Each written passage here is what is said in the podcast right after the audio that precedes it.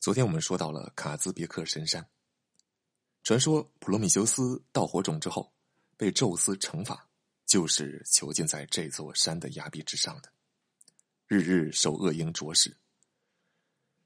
直到现在，我们的小学语文课本都还保留有普罗米修斯这样一篇课文。那么，在开始本篇有违伦理、又黄又暴力的希腊神话讲解开始之前。先让我们一起回顾一下那篇被教材编写者净化过的、比较纯真的小学生课文。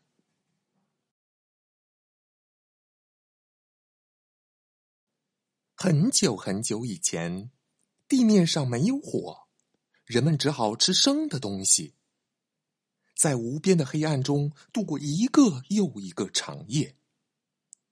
就在这个时候，有一位名叫普罗米修斯的天神。来到了人间，看到人类没有火的悲惨情景，决心冒着生命危险，到太阳神阿波罗那里去拿取火种。有一天，当阿波罗驾着太阳车从天空中驰过的时候，他跑到太阳车那里，从喷射着火焰的车轮上拿取了一颗火星，带到人间。自从有了火，人类就开始用它烧熟食物、驱寒取暖，并用火来驱赶危害人类安全的猛兽。众神的领袖宙斯得知普罗米修斯从天上取走火种的消息以后，气急败坏，决定给普罗米修斯以最严厉的惩罚，吩咐火神立即执行。火神很敬佩普罗米修斯。悄悄的对他说：“只要你向宙斯承认错误，归还火种，我一定请求他饶恕你。”普罗米修斯摇摇头，坚定的回答：“为人类造福有什么错？我可以忍受各种痛苦，但绝不会承认错误，更不会归还火种。”火神不敢违抗宙斯的命令。只好把普罗米修斯押到高加索山上。普罗米修斯的双手和双脚带着铁环，被死死的锁在高高的崖壁上。他既不能动弹，也不能睡觉，日夜遭受着风吹雨淋的痛苦。尽管如此，普罗米修斯就是不向宙斯屈服。狠心的宙斯又派了一只凶恶的鹫鹰。每天站在普罗米修斯的双膝上，用他尖利的嘴巴啄食他的肝脏。白天，他的肝脏被吃光了，可是，一到晚上，肝脏又重新长了起来。这样，普罗米修斯所承受的痛苦永远没有尽头了。许多年来，普罗米修斯一直被锁在那个可怕的崖壁上。有一天，著名的大力神赫拉克勒斯经过高加索山，他看到普罗米修斯被锁在悬崖上，心中愤愤不平，便弯弓搭箭，射死了那只鹫鹰。接着又用石头砸碎了锁链。普罗米修斯这位敢于从天上拿取火种的英雄，终于获得了自由。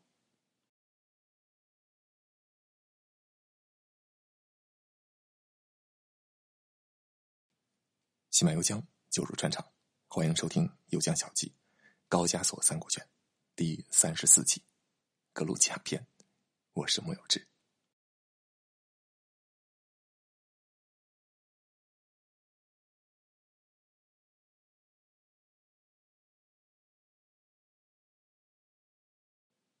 希腊神话里，在我们不同专辑的节目里出现过很多回了。今天呢，借着这个机会，我们来捋一捋源头。了解了源头之后，你会发现奥林匹斯众神在各个故事里的行为都是有一定的指向性的，尤其是宙斯。话说宇宙初开，诞生了原初四神，最先诞生的是混沌之神卡俄斯，直到今天 “chaos” 啊这个词也是混乱的意思。紧随其后的是大地之神盖亚，深渊之神塔尔塔罗斯，爱神厄洛斯。这里要注意一下，厄洛斯也就是罗马神话中的丘比特。你要注意，他在早期神话中啊是原初四神之一，并不是阿弗洛狄特的儿子，是晚期神话之中才变成了那个样子，变成了长着小翅膀的小爱神。这个就和太阳神的演化规律是一样的，早期太阳神就是赫利俄斯，但是到了晚期神话里，他就和阿波罗的角色混同了。比如说，你看咱们刚才读的课文啊，这里面说太阳神说的就是阿波罗，其实应该是赫利俄斯。好，另外几个神先按下不表，我们且说大地之母盖亚。大地之神盖亚通过无性繁殖生出了山海空三神，他们分别是天空之神乌拉诺斯、海洋之神彭托斯、山脉之神乌瑞亚。你会发现啊，早期出现的神灵主要是和自然存在、具象事物有关的，这个和我们自然世界诞生的规律基本一致。那这里面的天空之神乌拉诺斯，就是希腊神话中的第一代神王。希腊神话中有三代神王，第一代乌拉诺斯，第二代克洛诺斯，第三代才是宙斯。乌拉诺斯这个词啊，英文发音叫 Uranus。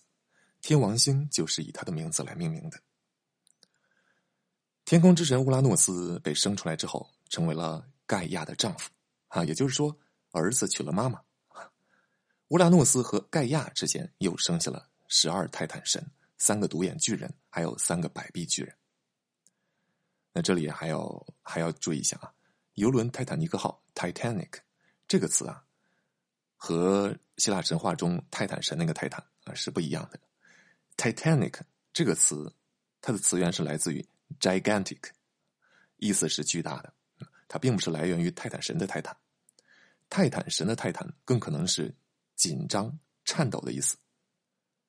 因为这十二个子女在父亲乌拉诺斯的威权之下紧张颤抖啊，故而得名。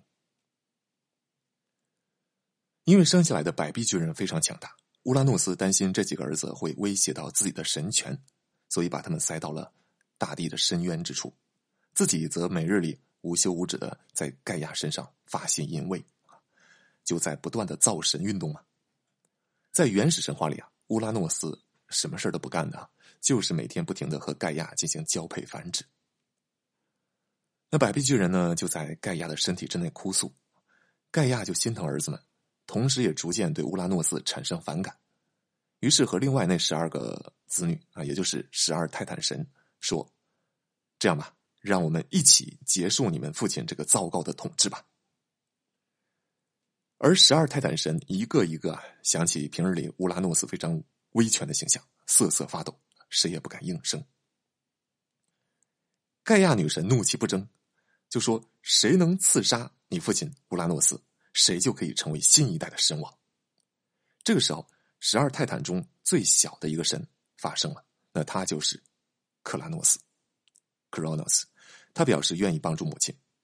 于是盖亚从自己身体的深处啊，他自己就是大地嘛，大地之内有无数不同的矿藏，对吧？啊，有各种各样的自然资源，磨制出了一把镰刀，交给克罗诺斯。当乌拉诺斯又一次前来和盖亚为爱鼓掌的时候，小儿子克罗诺斯趁机挥起镰刀，把父亲克拉诺斯的内化儿给割了下来，扔进大海之中。内化儿掉进大海的时候，就好像金属钠掉进了水里，迅速发生化学反应，海中涌起无数的泡沫，在泡沫之中诞生了一个神，他就是爱与美神阿弗洛狄特啊，就是罗马神话中的维纳斯。想必大家一定对波提切利的名画《维纳斯的诞生》并不陌生啊，从海中诞生。希腊神话很多细节，你第一次看都会觉得很黄、很暴力、莫名其妙哈。但是过一段时间，你再回头细品，你会觉得这些个细节啊，都是充满了隐喻的。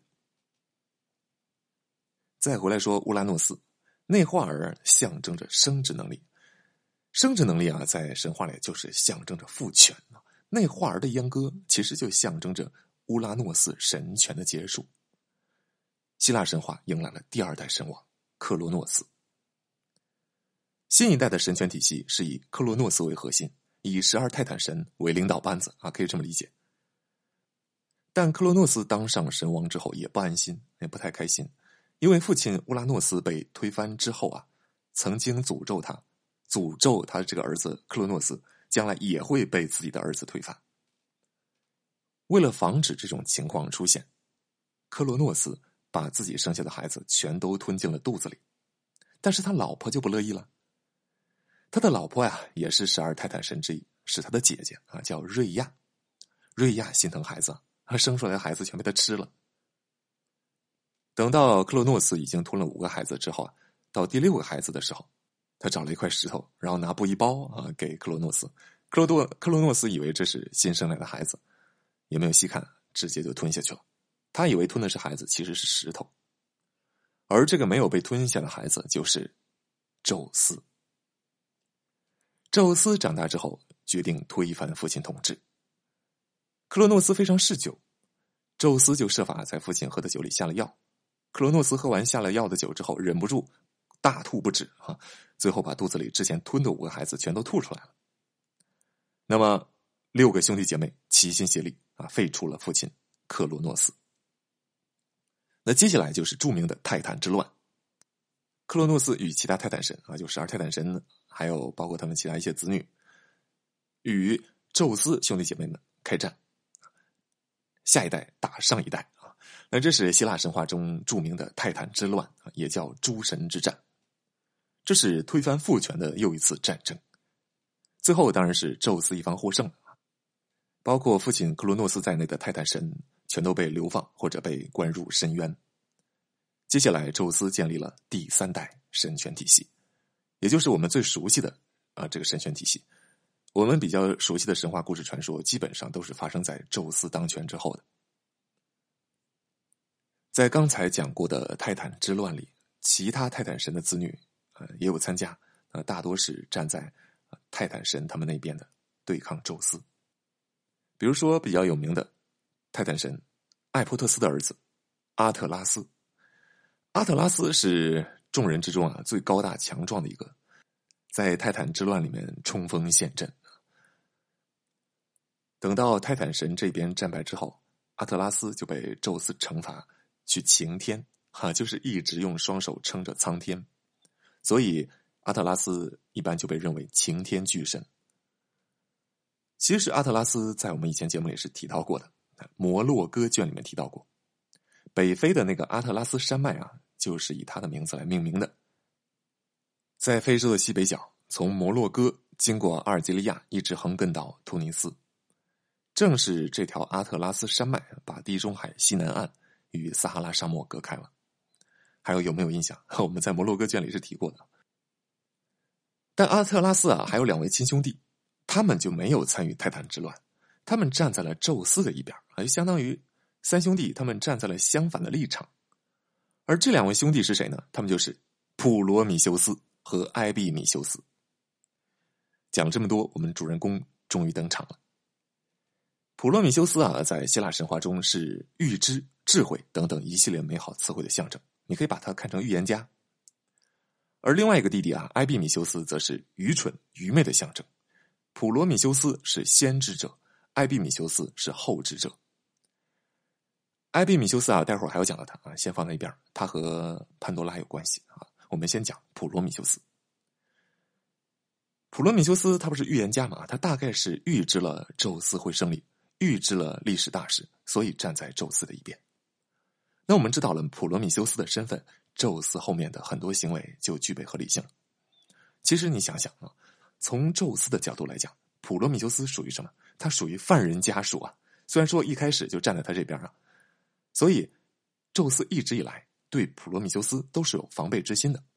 如果他犯了什么错，宙斯肯定是要借题发挥。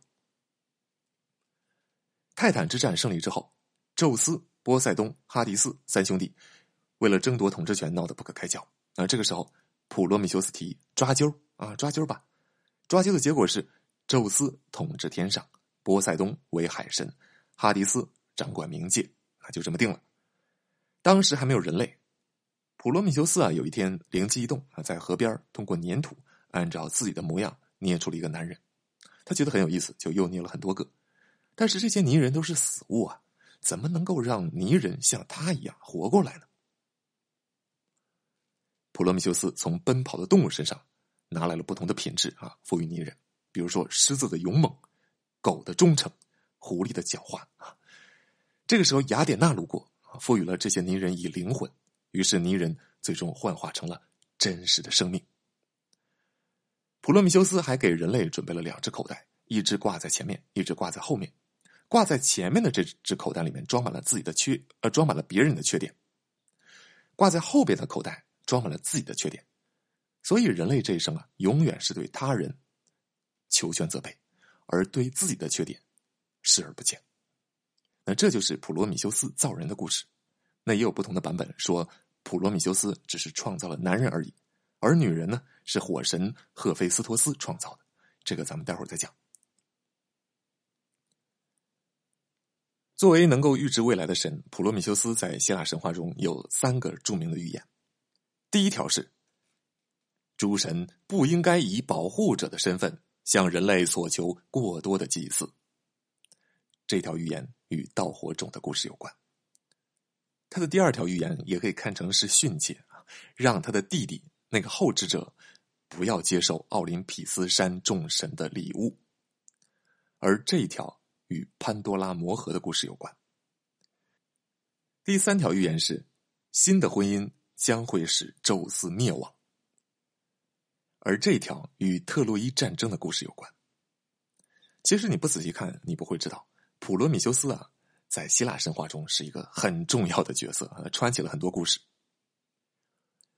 我们先看第一条预言，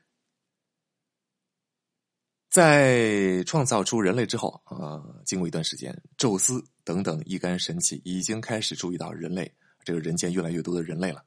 啊，他们认为自己是人类的保护者，作为回馈，人类应该向自己进行献祭。那么众神就召开联席会议，到底这个人类应该向大家献祭什么？普罗米修斯呢也出席了会议啊，这个人类就是普罗米修斯创造的，所以普罗米修斯啊站在人类这边，有偏袒之心。在决定人类应该给神奇献祭什么的时候，普罗米修斯玩弄了花招。